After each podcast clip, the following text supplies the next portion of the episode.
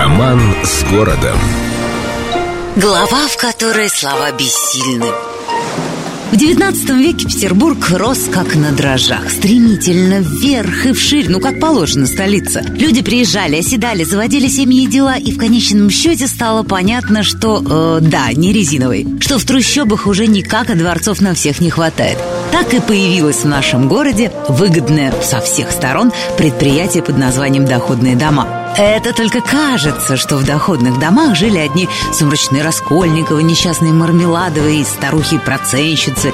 Но на деле в коридоре такого дома можно было встретить графиню с князями и еще каких-нибудь глубоко элитных граждан.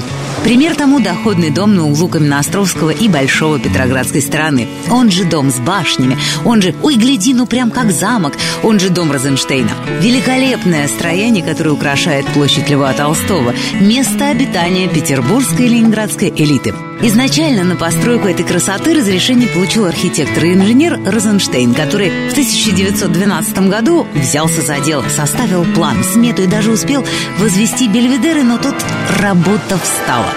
Проект был хорош, но вот опыта Константину Исаевичу не хватило. В чем он честно сознался и позвал себе в помощь романтика, большого поклонника английской готики и мастера на все руки Андрея Белогруда. Вдвоем они соорудили на Большом 74 настоящее чудо.